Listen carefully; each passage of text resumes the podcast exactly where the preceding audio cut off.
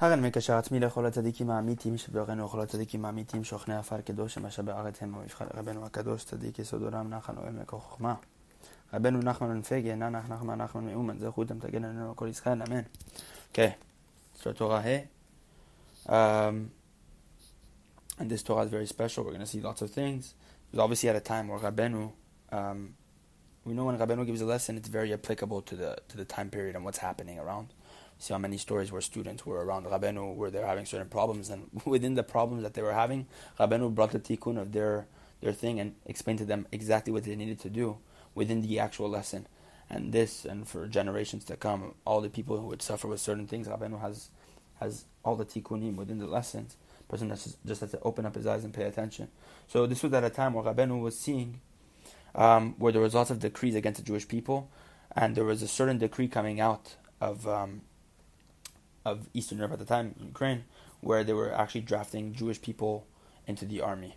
And this, Rabbeinu said, he knew that this would be the end of um, Jewish faith and stuff like this, that they would shave off the kids' peyot and the beard, and they would stop studying Torah and then go off the path completely. This was the this was a very dangerous thing, and this was co- something called the punktin, the points. This was something that the J- Ukrainian government had in, had in mind for a long time, the Russian government. And um, Rabbeinu saw the dangers of this, and Rabbeinu, for many many years, um, for what do you call it? for um, for that year where he was understanding that this was in talks, that this was something that was uh, potentially going to happen. Rabbeinu that year danced a lot more than usual, and Rabbi Nathan says about the dancing Rabbeinu, had you not seen the dancing Rabbeinu, you've never seen anything good in your life. He used to dance at his, he was dancing at his daughter's wedding more than usual.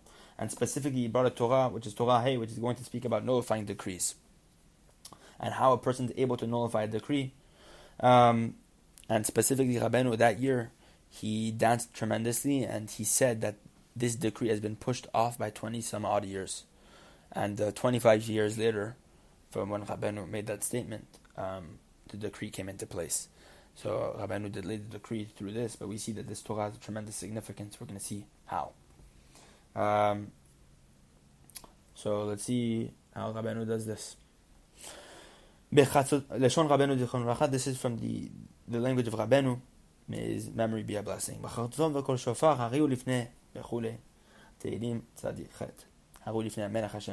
Ending.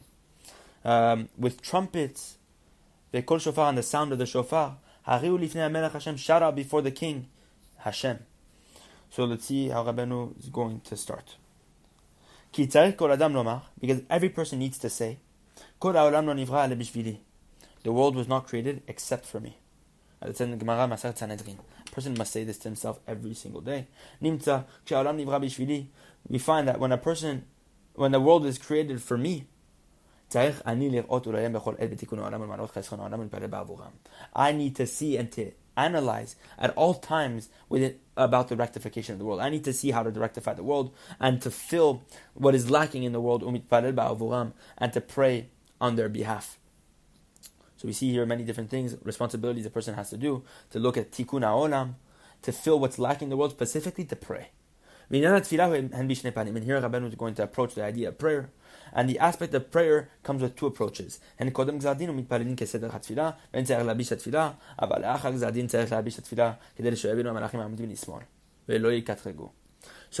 says like this.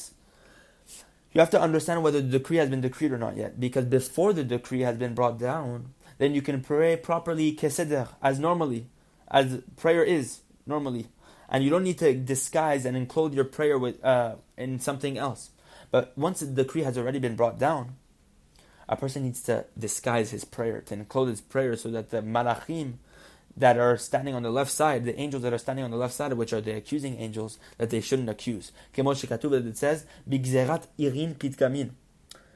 verdict is decreed by the destroying angels.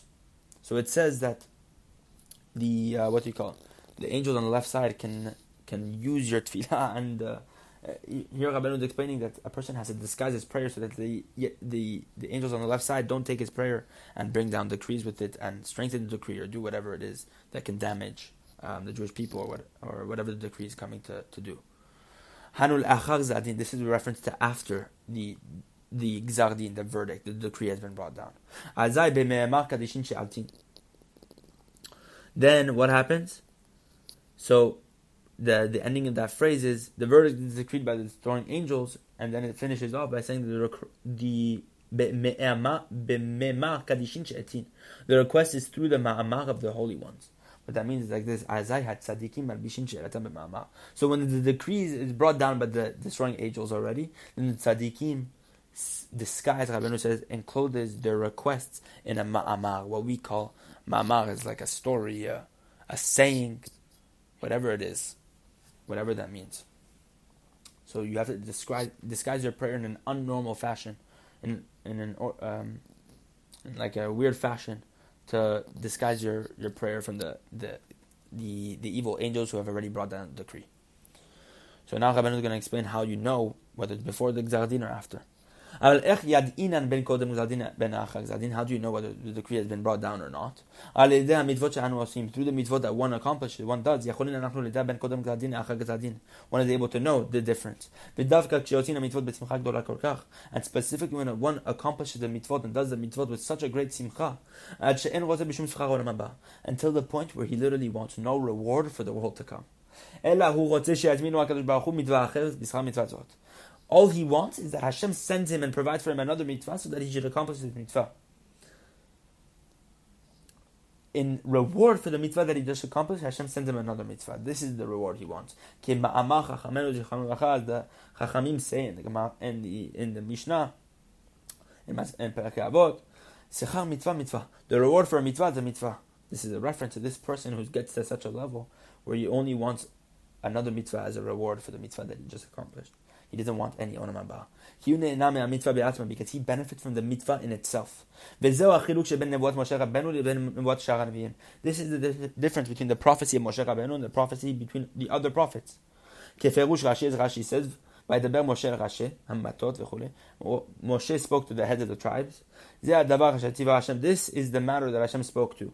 Perash Rashi, what did Rashi say on that verse? Um, my bad. This is the matter that Hashem commanded. Um, Rashi explains on that verse, all the prophets, they prophesied with the aspect of Ko Amar Hashem. Like this, God said. Ko. Look at the word Ko and Zed, the difference. Nosaf Alehem Moshe, but Moshe achieved more. That he prophesied with the aspect of Zeh Hadavar. This is the matter. Meaning the matter was clear in Moshe's eyes, as he was able to say Zeh, whereas the other prophets could only say Ko, like this. It wasn't this. It wasn't clear. Because the aspect of the word ko, like, is um, it's like a glass that is, is dull. It doesn't shine bright. A dull um, mirror. It's like a foggy glass. This is this is the the aspect of Moshe Rabbeinu who says this is the matter, is the aspect of aspaklarya meira, a clear glass. And these two aspects of prophecy exist within service of Hashem. They they manifest into avodat Hashem. Yesh adam, there's a person, there's a person who does the mitzvah for the reward of the world to come, which means that he doesn't benefit from the mitzvah in itself. He wants something else in return, which is that Olam Haba. If he didn't know, if he, if they didn't give to him Olam Haba, bishara as its reward, if he did, they didn't give him a reward of Olam Haba for the mitzvah that he just accomplished, he would not do the mitzvah. Um, this is the aspect of Ko. The other navi, the foggy glass, like a person who sees something from afar. The same is true of the way he accomplishes the mitzvah. He does the mitzvah um, in order that he should re- receive his reward at a later time. Like a person who sees from afar, meaning he sees the, the object later, this person is going to see his reward later. He does it for something uh, to come at a future time. Meaning after this world. Nikra b'shem navi. Now Rabbeinu is explaining something also. The payment of reward is called in the aspect in the name of navi, prophet. How does payment have to do with prophecy, or this aspect of prophet? How does getting your reward um, called this idea of navi? Ki rashi tevot shel yavo v'reina nosei alumatav. It says in Tehilim, um, Yavo v'rina, he will come with songs of joy. Noseh al umatav, carrying a sheaf. This is the uh, in Tehilim, it's speaking about a person who's coming to sow his field and plant his field. Um, he's, he plants in sadness, but he comes to, with songs of joy whenever he carries his bag full of these grains, you know? Because he doesn't see the he, he comes to collect his reward, because the reward for the planting is the, the crops that you receive from it. So look, take the look, look at the first letters of this phrase. Yavo verina noseh alumatav. You have Yud, Yavo verina bet noseh nun alumatav veshamba pasuk hazen yamaz al shirim schacha. Here we see. Um, so we before we, we get to that, we say Yavo verina noseh alumatav rashit tevot navi. It's the aspect of prophet. So here Rabbeinu is going to explain. He's going to explain. And there in this verse, um, um, in this verse, you have this aspect of paying, uh, paying, uh, getting your reward. What do we say in this in this verse? Before uh, before Yavo Verina, we see we say this. And then we say, Bo yavo verina noseh alumatav. So we see, Haloch yelech uvacho, he who goes weeping on his way, he's crying on his way. Noseh meshech hazara, he's carrying a seed bag, his bag to plant all these seeds. Shemitzta'er ba'asiyata. What does it mean? He's he's pained by doing the mitzvah. This is a reference to the mitzvot. Rabbeinu was explaining. Bo yavo verina noseh alumatav. The ending of the verse is like this: he will come with songs of joy, carrying his bag of sheaves. Carrying his sheaves. That he will be happy in the future. That he is going to be happy when he receives the reward for his mitzvot. This is a person who plants in sadness because he doesn't see what he's receiving yet. He doesn't have any of the, the parnasah yet. But whenever he comes to collect, he's happy. The same idea with the, the aspect of the foggy glass, the other nevi'im, not Moshe Rabbeinu. They do the mitzvah, but they don't do it for the mitzvah in itself. They do it for a reward that is going to come later. The aspect of Of Yavo Verina will come with songs of joy, carrying his sheaves. Rashi Tevot, the first letters spell out navi. Aval navi, but this navi, this prophet, who prophesies with the word ze'adavar, meaning it's Moshe Rabbeinu. It's not these prophets who are happy when they're carrying their songs of joy, uh, who are coming with songs of joy, carrying their bags because they now have received the reward. It's not Moshe Rabbeinu though who prophesies with ze'adavar she'eno roteh b'schar mitzvot. He doesn't want the reward of the mitzvot. Ela roteh b'mitzvah be'atma. He wants the mitzvah in itself. She'hu mesameach kol kach b'asiyata, that he's so happy with accomplishing the mitzvah. Ad she'mema'es b'chol min sechar, that he rejects any sort of reward. Nimtza she'olam haba she'lo be'mitzvah be'atma. We see that Moshe Rabbeinu's olam haba is the mitzvah in itself. This is the aspect of navi. The word navi, hanu shilum sachar, which we said is payment of this reward. Shilum sachar, getting this reward. B'fchinat ze'adavar. This is the aspect of ze'adavar. B'fchinat aspaklarya ha'me'ira.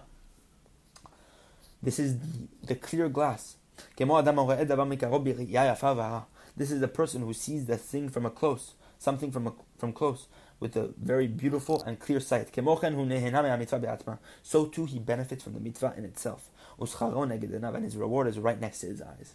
And one who's on this level, that he has such a simcha from the mitzvah, the person who has such mitzvah from the mitzvah that he literally wants no reward for the world to come, um, for the mitzvah that he just did, he literally wants no reward in the world to come for the mitzvah, he's able to know bet- the difference between whether the decree has been brought down or whether it has not been brought down. He's able to know whether it's been brought down or not. I'm not going to prove how now. Because the mitzvot are a complete structure. And these mitzvot bring life to all these places, uh, to all the structures, to all these levels. Whether it's the structure of man, the stature of man, whether it's the structure of world, or the aspect of shana, year. We're going to see Adam Shana. Uh, we see Adam Shana and Olam. Ki Olam Shana Nefesh, because Olam is, we're going to, what do you call it? We're going to see Olam Shana and Nefesh. Nefesh is going to be Adam. So we see these three aspects. There's the world, there's the year, and there's the soul. Hem mekabin achiyut me'amitzvot. They receive their life force, their vitality from the mitzvot. Kemon shekatuv. V'chol ma'aseu be'emuna. All his works are done with emuna, meaning all the works that Hashem did, all his creations, are built with emuna, faith. And what is faith? Uchtiv kol mitzvotecha emuna, and it says all your mitzvot are faith. So we say faith is all the works are done with faith, meaning Olam Shana Nefesh, which is all the encompassing aspects of creation. Because to create, you need this aspect of time, space, and this person, right? Um, there's the time, there's this, there's the time, which is the aspect of Shana. There's the Olam, which is the space, which is the place. And then there's the the person himself, which is the soul.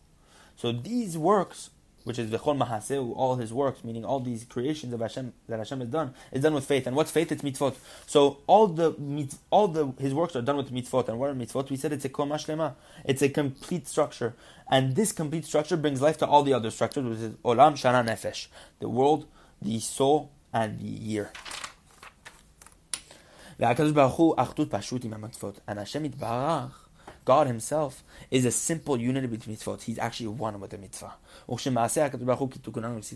And when the works of Hashem are as should be in proper order and in order as, as they should be, then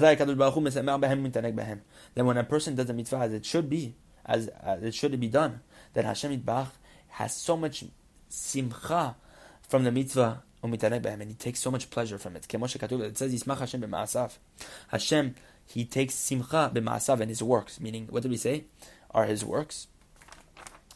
V'chol ma'asehu, His mitzvot. We talked about v'chol ma'asehu be'emuna.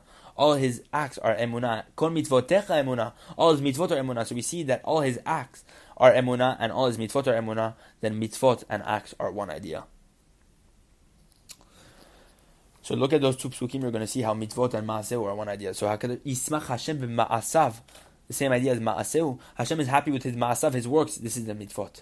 Kemo ba'al melacha, like a craftsman. She'oseh ezo kli, that he makes a vessel. Ve'akli hu yafeh, and the vessel is beautiful. Azai hu mit'aneg ba, then he takes great enjoyment and pleasure from it. Ve'asimcha shel HaKadosh Baruch Hu minebeshu b'mitzvot, and the simcha of Hashem is enclosed within the mitzvot. Ki emachtuto, because they are one. They're unified. And one who does the mitzvah from the simcha of the mitzvah within itself, meaning he does the simcha just for the mitzvah of it. He has so much simcha from the mitzvah in itself. Nimtza, we find,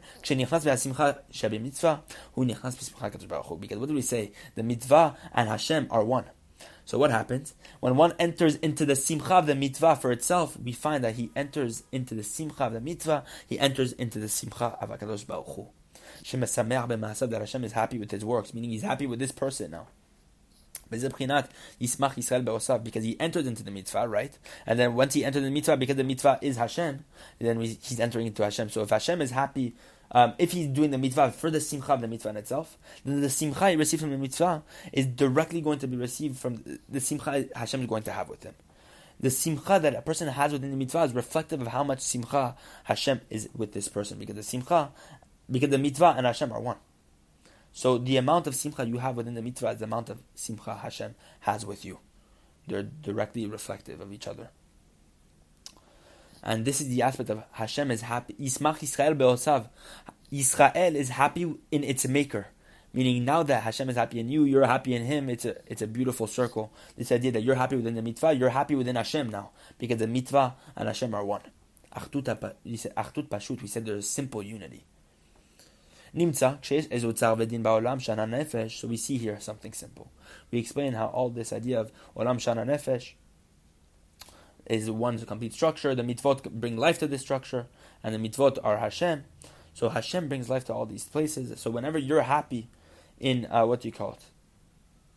In the simcha of the mitzvah in itself, which is Olam Shana Nefesh, because the mitzvah brings life to Olam Shana Nefesh. So if you're happy within the mitzvah, then you're happy within Hashem. And Hashem is happy with you now. Um, it's a full circle. They all ties together.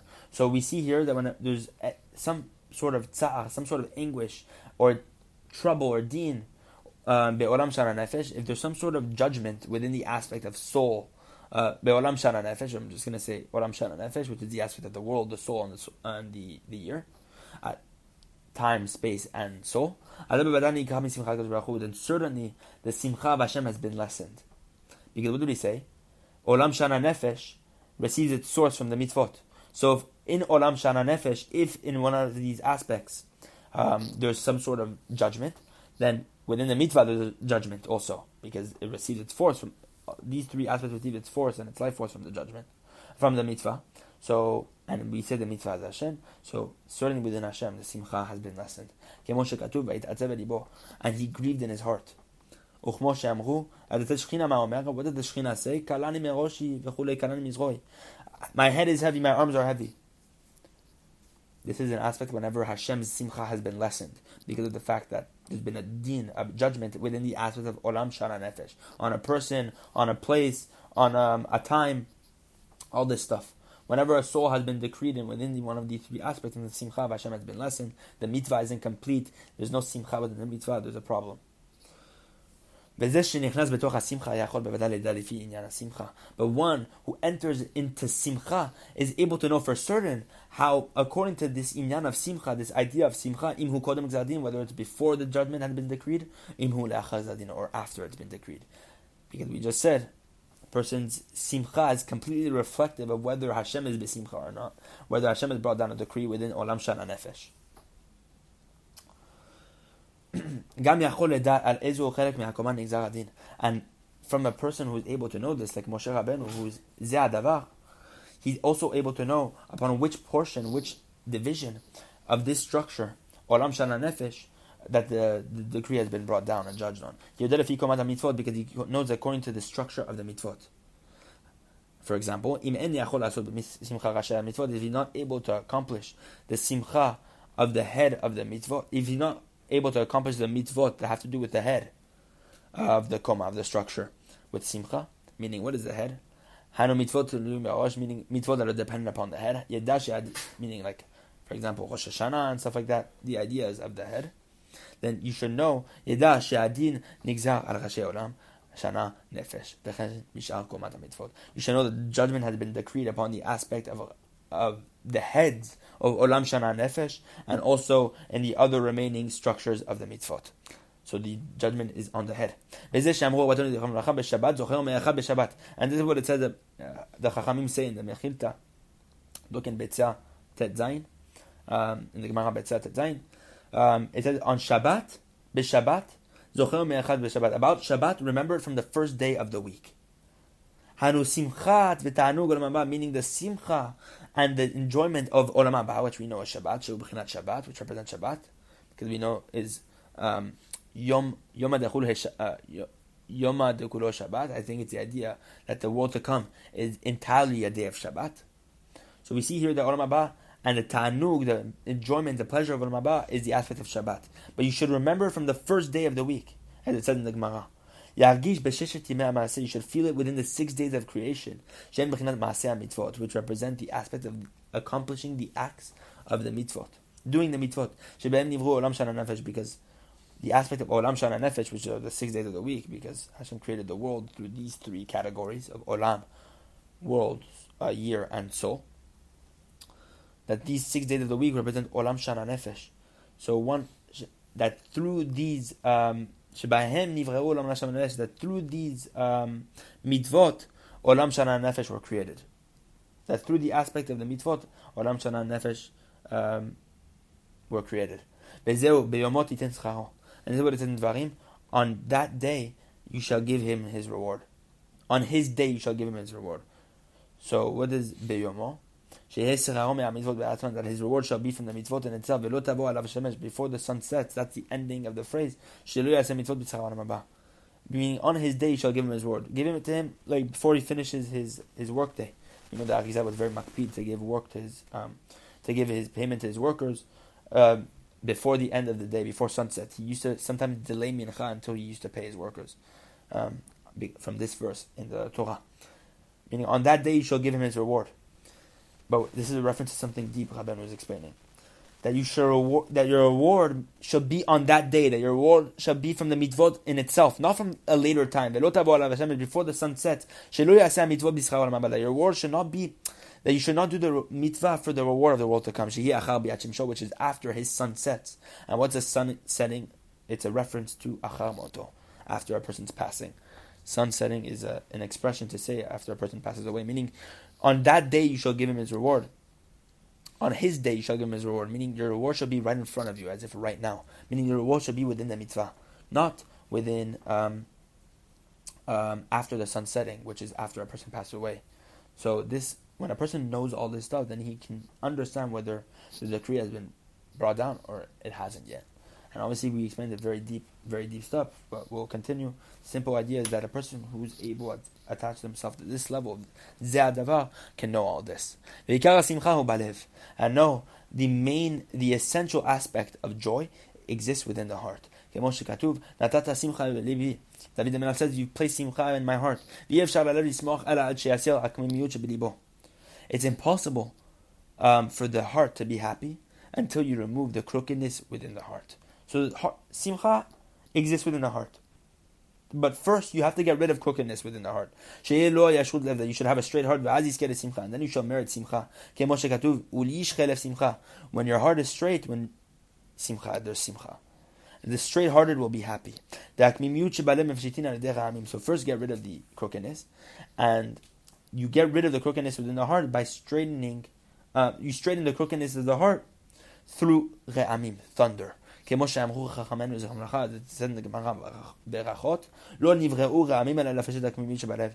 thunder was only created except was only created to straighten the crookedness of the heart. So we see that thunder is meant to straighten crookedness of the heart, which prevents a person from being besimcha, because simcha is dependent upon a straight heart. As we said, and thunder is the aspect of the voice that a person emits with strength um, in his prayer. And when a person emits his voice with strength in his prayer, he creates thunder. As the Baron of Zohar, so thunder is created through strong voice in tfilah. The Baron of Zohar, when the rain clouds encounter, no, my bad. When the voice is released, the encounters the rain clouds. So the voice is released from a person and encounters the clouds of rain. Then that voice is transmitted to creation. This is thunder. That voice that is transmitted to creation is thunder. So when the voice is released and encounters rain clouds, then that rain clouds transforms that voice into what we call thunder, which then gets transmitted into creation, and the creation hears this thunder. So let's see what this really means. Let's look at this deeply. Rabbeinu is going to explain. Rabbeinu is going to explain this deep Zohar, this ambiguous Zohar, into the aspect of prayer. Look how awesome this is. The essence of thunder comes from gvurot, severities, gvura, strength, din, right? The thunder of his strength, miyud banan, who will understand? The ra'am gvurotav, it says, the ra'am gvurotav, the thunder of his strength, meaning thunder belongs to gvurot. So we see that thunder and gvura are one idea. Thunder, obviously, naturally, is something that scares a person. It's the aspect of gvurat's din. And because of this, we bless that his strength and his his gvura, his um his power, male olam, fill the world. It's a reference to the blessing that we make on whenever a person hears thunder. Why do we do that? Because thunder comes from gvura, shekocho ugvurato. The gvurot and bechinat koach ugvura, and the gvurot are the aspect of koach ugvura, strength and thunder, strength and gvura. She'adam motzi et hakol bekoach gadol, that a person emits his voice, releases his voice with great strength. Ve'hakol hazeh pogea be'avim mitcha, and this voice then strikes the rain clouds. Hanu bechinat mochin. Now Rabbeinu is going to explain what does it mean when the Zohar says the voice that is released strikes and encounters the rain clouds. It means that the voice that a person releases whenever he prays strikes what? Mochin, the intellect, the mind. When a voice hits your mind, when your voice is able to be translated to your own moach, that from your mind comes down drops and drops. As it's brought in the Zohar and Pinchas, what does it mean drops? It's drops of um, seed it's referring to here. That from the mind, all the drops of semen that a person emits, that a man emits, actually stems from the mind. So what happened? All these drops stem from the mind. As the Zohar says in, in Pinchas, Be'er ma'im chayim v'noznim min nivanon. Be'er ma'im chayim, ma'im chayim, a well of um, a well of uh, water of life, like uh, the water of life that is in this well, v'noznim min nivanon, drops from Lebanon. Um, Min libuna nemocha, and the Zohar says, Min libuna nemocha, from the whiteness of the mind. This is a reference to these drops. Lebanon comes from the word libuna, whiteness. So it's reference to, so what do we see here? The aspect of rain clouds is the aspect of these drops that come down from the rain, from the from these clouds, um, are the aspect of these drops of the mind, which is obviously so. We're basically we're saying that this voice strikes the mind is in reference to the moach, the intellect, which is libuna debocha, the whiteness of the mind. Whenever a, when this voice strikes the clouds, the rain clouds, which we said is the mind, then what happens? Then his voice is transmitted to creation. His voice is heard to creation. This is the aspect of thunder, meaning the the rain clouds transform this voice and transform it into thunder, which then gets transmitted into creation. And this thunder, this is known as thunder. This voice gets transformed into thunder, which then becomes heard by all of creation. Vezehu, this is kol ra'amcha ba'gagal, the voice, um, kol ra'amcha, the voice of your thunder, the sound of your thunder, ba'gagal, was in the sphere. What does that mean? The sound of your thunder, hanu be'galgalta democha, in the spheres of your mind. So we see here that the voice then strikes the voice, which we said gets turned into thunder through the rain clouds. Nish, uh, Bagargal is in the sphere. What's a sphere? It's Galgalta Democha, as well says. The idea of the spheres of the mind. Rabbeinu is explaining here the spheres of the mind. The voice strikes the mind. This big tikkun, when happened, when a person releases his voice with um, with strength, then he's able to create this thunder. Whenever it reaches the spheres of your mind, your voice then becomes thunder. And then becomes transmitted to creation. And this is what it says in, um, um, I think in Tehilim, possibly in Tehilim. Pi daber chokhmot, the mouth that speaks chokhmot, wisdom. Hanu adibur yatzmi pi pogea bechokhma. What did that mean? The mouth that speaks with wisdom. It's the the speech that a person emits from his mouth with the, uh, from his, uh, from his mouth. Pogea bechokhma, strikes chokhma, the voice that speaks wisdom, meaning the voice that you emit with speech. Um, then strikes chokhmah, chokhmot, the idea of wisdom. Hanu begalgalta democha, that is the spheres of the mind. And the ending of the phrase, and the agut libit vunot, and um, and the meditations of my heart will be understanding. This idea, hanu shenit orer le deh azeh aram nit orer alev, that through this thunder that has been created, whenever your voice strikes the mind, nit orer alev, The, vo- the heart is aroused. As the um, as we say, um, the voice arouses the intention. Um, and it says, look in the Gemara, Brachot, look there, you're going to see there, Rabbeinu Yonah and the Rosh. Um, look there to understand this. The idea that this is a reference to the heart. This is what it says, the Chachamim say, Mi sheish bo Yirat Shamayim, one who has Yirat Shamayim, fear of heaven, Dvarav nishmaim, his words are heard. Ki mi sheish bo Yirah, because one who has fear, Kolo naaseh ra'amim, his voice is made into thunder. Ki ram misitra deyitzchak, why is one who has fear, his voice made into thunder? Because fear comes from gvura. And what is thunder? Gevura also. So we're going to see here how Rabbeinu ties this. Ki ram misitra deyitzchak, because thunder is from the side of Yitzchak, as we know, Kemo shekatuv, Veram gvurotav, The, thun- the the thunder of his strength. And what is gvura? It's Yitzchak, we know. So we see here, Brachot, um, Samech Aleph, and look in Zohar, Pinchas, we see that um, ra'amim, the thunder comes from the side of Yitzchak. And through this, his words are heard. What does that mean? When the Zohar said that his voice is released and encounters the rain clouds, his voice is transmitted to creation. This is what it means. His voice is transmitted to creation means his voice is now being heard. His he's being um, what do you call? Um, his words are listened to. Kitamantalia, meaning his voice is transmitted to creation. Kitamantalia shmiya, for hearing is linked to Yirat Shamayim. Kemoshe Katuv, it says, Hashem shamati shimara shamati shimara yareti. Hashem, I heard your, of your message, I feared. This idea of hearing and fearing is is one idea. When you have fear, then your voice is being heard. And this is what it explains in Tehilim. Giborei Koach, mighty words, or no, uh, mighty Giborei Koach, mighty mighty ones who do Hashem's bidding, who do Hashem's word. To listen to the voice of His word. What did that mean? Ita Um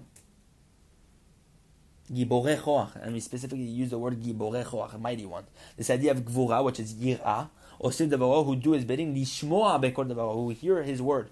What it means, whenever you're Giborei Koach, whenever you're a mighty one, this is an aspect of Yirat Shamayim, which we talked about, then a person is able to lishmoa b'kol davar, to listen to his word, which is this idea, his his words are heard. Ita b'Zohar, and it's brought in the Zohar, in Parashat Lech Lecha, Zachtan le'mishma kalin min ela. Um, they merit to hear voices from above. This is a reference to these mighty ones who do Hashem's bidding. They merit to hear voices from above. Hanu al yedei gvurot na'aseh ra'amim, meaning through gvurot you create ra'amim. Through strength, you cre- severity, you create ra'amim. Talked about the ram gvurotav. Through this, your heart listened. Hanu ha'agut libitfonot. This was the end of the, the phrase. Pi yedaber chokhmot ha'agut libitfonot. My, the meditations of my heart are tvunot, understanding. And it says, and I gave to your servant a listening heart. And also his words are um, heard by creation, are transmitted to creation. The creation hears his words. They hear the voice of his words. This is what it says in that verse. This is the aspect of the voice, the sound of the shofar. Das shofar shel ayil. What is the shofar? It's the shofar. It's the shofar of the. It's the, like the, the ram's horn. Elo shel Yitzchak. And what is a ram? Elo shel Yitzchak, the ram of Yitzchak. So what do we see here? The shofar is the aspect of Yitzchak, because the shofar comes from the ram, which is Yitzchak. As the Zohar says, Elo shel Yitzchak. It says the Zohar Pinchas. We see here that um, the shofar has to do with Yitzchak, which is gevura, which is ra'am, which we explained was thunder. This is why the shofar is so known to, to wake people up, because it's the idea of of um, arousing the heart, because it comes from sitra de Yitzchak, it straightened the crookedness of the heart through this thunder, which is the shofar. Uh, no, my bad. We did that. Bechinat veram gvuratav. Elo shel Yitzchak bechinat veram gvuratav. This is the aspect of his thunderous strength. Vezehu Tehilim. What is in Tehilim? Ashrei ha'am yodeh tuah. Happy is the one who knows the tuah, the shofar blast. Yodeh daika, specifically one who knows the blast. Shivga kol b'moach. Why? Because the voice strikes the mind. And what's the mind? It's the moach. Bechinot is what's the mind? It's dat. It's who knows. Meaning to know is the idea of to have the chokhmah. When your voice strikes your mind, because only when your voice strikes your mind you're able to know. And then you have the truah, then you have the shofar blast, which is this power of the idea of the shofar to arouse your heart. What did we say? Specifically one who knows. Whenever whenever the voice strikes the mind, which are the rain clouds, we said, they become the aspect of thunder. And one who hears the shofar from a one who, from a man who is who has yirat shamayim, who trembles before Hashem, it's certain that he won't worry from the entire the entire year from thunder. It says, as it says in the in the pasuk, uh, with regard to Matan Torah, when Hashem gave the Torah, with thunder, uvrakim, bekolot uvrakim, with sounds and with sounds and thunder, you revealed yourself to them, and you appeared to them with the sound of your shofar. So what does that mean? Rabbeinu now re- retranslating in this, this into a new way. That with the sound of the shofar, he was um, appearing to them, and he was protecting them from lightning and from thunder. Meaning, when a person hears from uh, the sound of shofar from a person who's worthy, from a person who's kasher, um, who's ish yared vechared, who's a man who trembles and who fears, then he doesn't need to, to be afraid of thunder and uh, ra'amim, of um, lightning, all this stuff. So all these tikkunim that we're explaining, all this deep stuff from the Zohar, even though we don't get it, the, the simple idea is a person's prayer who emit, that he emits, um, the, the prayer that a person emits with his voice, the main thing is to um, to pray that your voice should strike your mind. To, that means to listen to the words that you're praying, to have intention to the words you're praying, that your ears should listen, that your mind should pay attention to the words that you're that you're uttering. and that through that your vo- your heart will be aroused, and then you attain true simcha. That's why Rabbeinu says uh, that simcha is really dependent upon breaking your heart, which is hidbodedut, that a person should break his heart for an hour a day, and then he attains simcha for the rest of the day. This idea that when a person breaks his heart for an hour, he can actually attain simcha through that. Because the breaking of the heart, which is this idea of like this ra'amim, the gvurot that we're talking about here, um, the the idea is straightening and crooking, uh, straightening the crookedness of your heart through that brokenheartedness. It's a very interesting idea. It's like a it's a paradox of some sort. I'm sure there's a connection to it. Um, we'll move on. But the idea of prayer, praying loud enough that your ears should listen, that your voice should strike your mind. Now Rabbeinu is going to explain what qualities a person must have in his mind so that he should um, have his voice be able to be transferred transferred into thunder or transmitted into thunder. Um, we're going to see here um, the necessary, um, what is contingent upon. But a person must turn his mind and to rid his mind from chokhmot chitzoniot, foreign wisdoms, and foreign thoughts. Mechametz. And what does Rabbeinu say all this stuff is? All these foreign thoughts, these wisdoms, is chametz. This represents chametz. Don't sour and make your mind chametz with foreign wisdoms and with ta'avot, with desires. What are foreign wisdoms? These ideas of these ta'avot. Foreign wisdoms are philosophies, your own chokhmot, the things that you think are right, all this stuff that, that we make so many mistakes on, our own chokhmot, not the chokhmah of the true chachamim. It's our chokhmah, the chokhmah that we think uh, we have. When we get rid of that, then we can truly, truly have a pure mind. I'm not going to explain here. And um, ta'avot, get rid of the ta'avot, your, your your lust, your desires, whatever it is, you have to get rid of it. Because this is how you purify your mind. So that when your voice strikes your mind, it will be converted into thunder. Because if your voice strikes your mind, if your mind isn't pure, and what happens, God forbid, is that it can't. Your voice can't be transformed into thunder, and through that, your voice won't be transmitted into creation. Your heart won't be aroused. You won't attain simcha, and then you won't know whether it's before or after the gzar din. The entire tikkun that we're talking about won't be applicable. So you first have to rid your mind of all this chametz. And what is chametz? Chokhmot chitzoniot, foreign wisdom, and ta'avot, desires.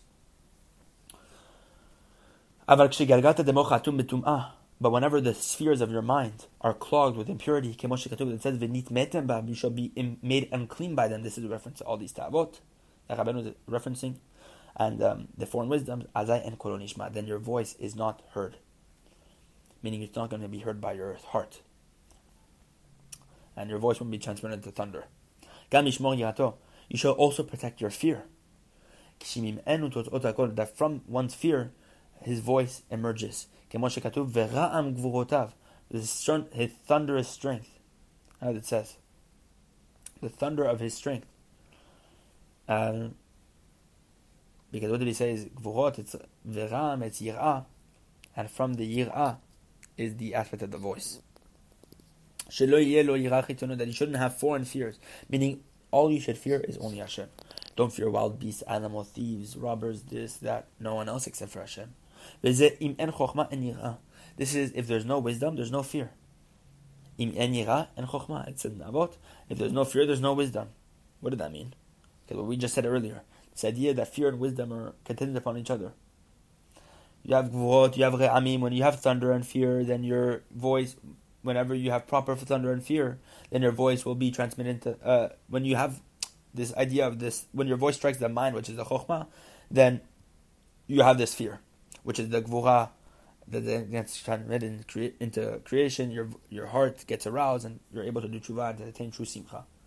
So this is chokhmah and yirah, one idea. It's the chokhmah of your mind, that your voice strikes your mind, and then what? Yirah is the gvura. It's the re'amim, it's the thunder that you create when your voice is transmitted um, through your purity of your mind. So if your mind isn't pure, then you won't have yirah, and you won't have uh, thunder. What happened? Gabriel descended and he plunged a reed into the sea. Perush. The explanation is like this. Meaning, from the devolution of gvurot, whenever gvura descends into this world, whenever the severities, gvura comes down and descends level by level. What is gvura? It's yirah chitzoniot. Whenever gvura descends, this then becomes yirah chitzoniot, foreign fears. He plunged the reed into the sea of wisdom. You know, the, uh, a famous thing in the Zohar, Yama Chokhmah, the sea of, uh, the sea of wisdom. What this means is, when gvura descends, it becomes Yirat Shamayim, it becomes foreign fears, and then what happens? It gets plunged into the sea of wisdom. So we're going to see what this means. This is what it means when Gabriel came down and plunged the reed into the sea. Meaning, what does it mean? Let's see what it says. Rabbeinu is going to explain. Kaneh, what's a reed? This is the voice that exits from the windpipe, as we we actually talked about this. Um, Um, what do you call it? In lesson three of Keneh lecha chaver, acquire for yourself a chaver. Keneh is a play on the idea of kaneh, windpipe. Talked about. I think it's in lesson three. Um, we talked about this. But kaneh, this is the voice that exits from the kaneh, the windpipe. So it's not reed, it's windpipe. Which um, is al yedeh, which comes via the devolution of gvurot. What is the devolution of gvurot? When gvura descends down, this is the dross of gold. Susfita dava, like the the the little impurities on top of the gold. This is foreign fears. This is what it's a reference in the Zohar. The Zohar speaks about this, that the, the dross of the gold is yirah chitzoniot, it's foreign fears. What happened whenever, um, um, what do you call it? From the devolution of gurot, which is yirot chitzoniot, foreign fears. What happens whenever you still have foreign fears? When a person's mind isn't pure of these foreign, rid of these foreign fears, the voice then becomes na'utz be'atimat ha'sachem. It becomes plunged into the impurity of the mind. And then the, the voice is not transmitted to creation. This is what it says. Gabriel plunged the reed into the sea. This reed, which is this aspect of the voice that exits from the windpipe, Um, which is the which comes through the devolution of gvurot. Because what did we say earlier? Veram gvurotav. Um, we said above. Veram gvurotav is the aspect of the voice. Um, yeah, it's the aspect of the voice. So what did we say earlier? So now we're understanding. Whenever a person doesn't get rid of his foreign fears, then that foreign fear then becomes plunged into the impurity of your mind, and then your voice doesn't become transmitted, your voice can be transformed into thunder. So your voice isn't re- properly rectified. And it then doesn't get transmitted into creation. There's obviously lots of um, complicated stuff and lots of connections here that I might not be getting, but um, we continue. Beikar, and the essential is what? Rabbeinu goes back to the essential. Guard your mind so that it doesn't turn sour. And this is what it says in Tehilim, rebuke the beast of the reed.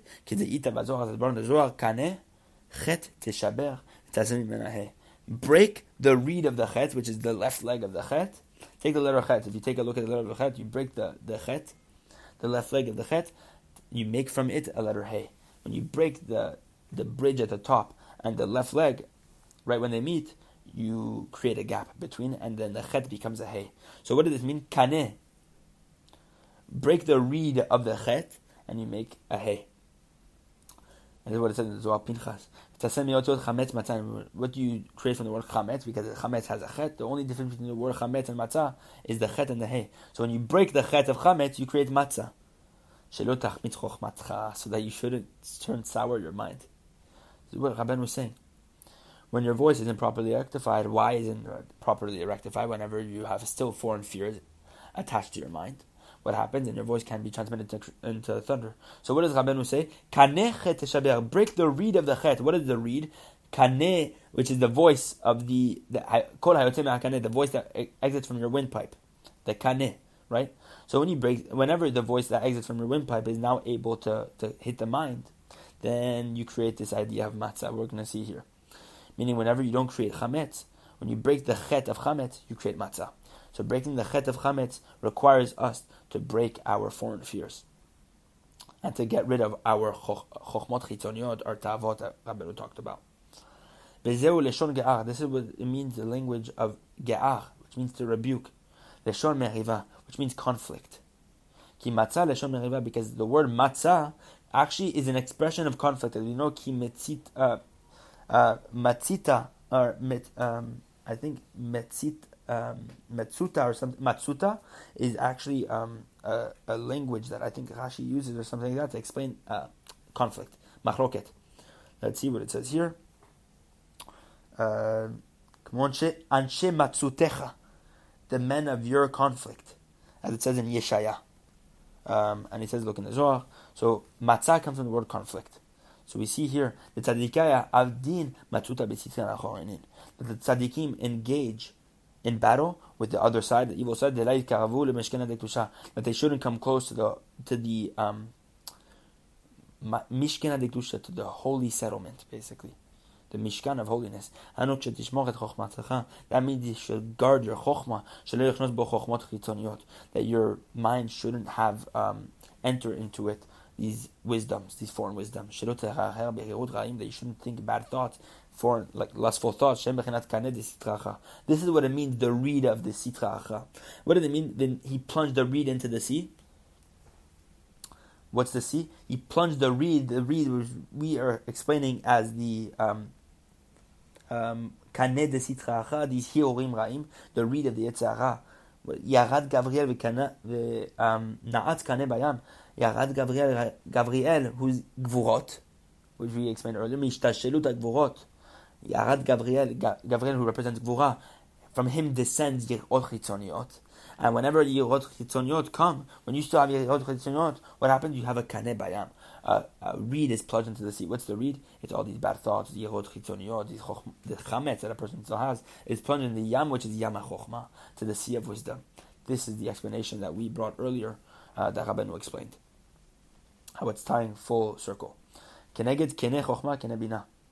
This is the aspect of acquire wisdom, acquire understanding. As it says in... Um, Avot or in Mishle, um, Digdusha. It's a reference to holy wisdom, holy understanding. Alideze. This is the holy kaneh. Alideze tinatzem b'chinat chametz. Through this, you are saved from the aspect of chametz shehi sitchat emota, which is the side of death. How do we know chametz is the side of death? Ki di itaz is brought machmetzet. What does it mean? Machmetzet, all leaven. Machmetzet taman sitchat emota. There you have the side of death. Because if you take the word machmetzet, you have chametz in the middle, and then you have mem and taf at the end. Machmetzet, you have chametz, and then you have mem and taf, which is met, which is death. So you have chametz, which equals death. V'ta'amin, and believe, Rabbeinu says, he called matzuta mirva. Rabbeinu is going to explain a massive chidush here. All arguments and conflicts that that occur between the complete tzadikim, he says, and ze'ela kedei she'garshu sitzin achronim, is only in order so that they should push away the yetzirah. Meaning it, they don't even have an argument between themselves. It's actually in order intentionally to push away the yetzirah. This is an explanation.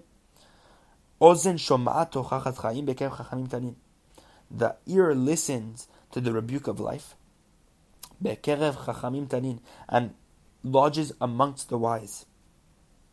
This is an expression of complaint and conflict. Um, he says, look at the Zohar Chadash.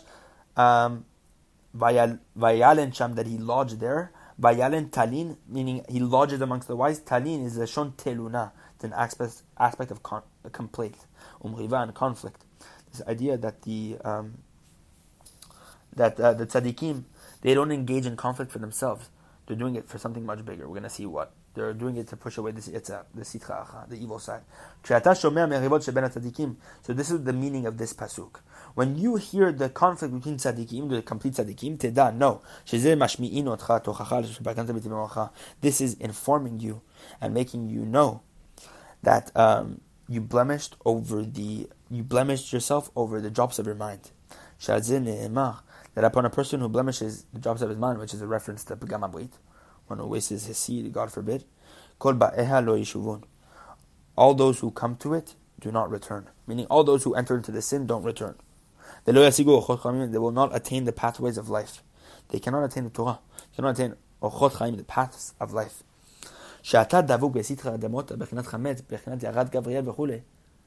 Whenever you are attached to the Yetzirah, the side of death, the Chametz, which is the aspect of Gabriel descended and plunged a reed into the sea, meaning he plunged a reed, which is the Yirat Chitzoniot, into the um, the sea of wisdom, meaning when your mind is completely clogged with all this Chametz.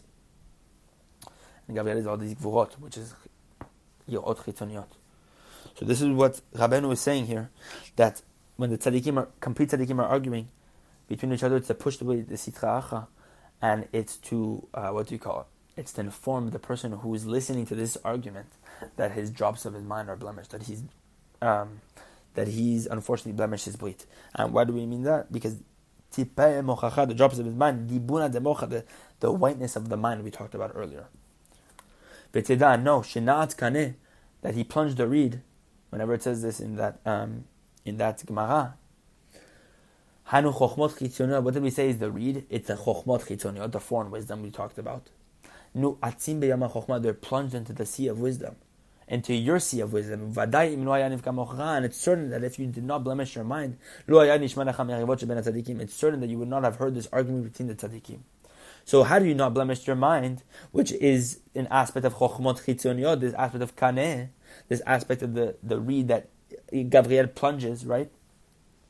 This kaneh, this, this chametz that a person has in his mind, um, it's because of the chametz that a person is hearing this argument. This argument is only for you, so that you should return from death to life. From chametz to matzah. Mechet to hey, from chet to hey. Because what's the difference between chametz and matzah? It's the chet and the hey. You break the chet, kaneh chet, it's in the Zohar. Break the reed of the chet and you create a hay.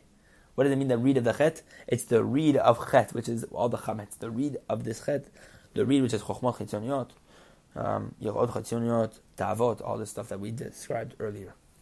And when you create that into a hay, you create matzah. And you'll return from for, from evil fear, mikol pagum, from a blemished voice, mechokhma pegumani atova. From a blemished wisdom, to a good fear, to a good voice, to a good um, wisdom. Meaning you transform all these evil things, all these um, these aspects of uh, of kol, of voice, of chokhmah, of wisdom, which are blemished and made evil by you because of your chokhmot chitoniot and all this stuff that we talked about, into a good voice. And you rectify your voice, you have good fear and you have good wisdom. When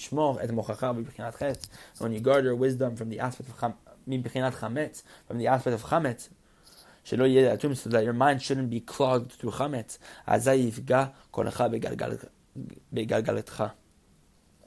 then what? Your voice strikes your mind, your spheres of your mind, and it transforms into thunder, and you straighten the crookedness of your heart, and then you merit simcha. This is, and this is what it says. The straight-hearted are happy. This is what it says in Tehilim. When you called in secret, I answered you thunderously. I tested you upon the waters of conflict. The waters of conflict, this is what we said is matzah, matzuta, the argument, right? This represents mochin, intellect. Through this, one creates thunder. Whenever he creates from chametz to matzah, then he purifies his mind from all these chokhmot chitzoniot, and then he allows his mind to be ready to receive that voice, which strikes the, the rain clouds, which is his mind, and then gets transformed into thunder to straighten the crookedness of his heart, to attain simcha. So, simply, simply put, this last section is basically just telling us, be very careful from foreign fears, not fearing anyone except for Hashem, anything except for Hashem. And this we have to pray for tremendously. Also, removing foreign wisdom, all our philosophy, all our ideas. The idea is to throw away all that we think we know and accept the, the wisdom of the true tzaddikim and the true tzaddik. And to remove yourself all these ta'avot ra'ot, which Rabbeinu, we explained in lesson four, was also coming close to the tzaddik. He removes you all these evil desires. Um, so we're gonna continue with section five next class. This is where we end, and uh, from Ot Hey we will continue next one.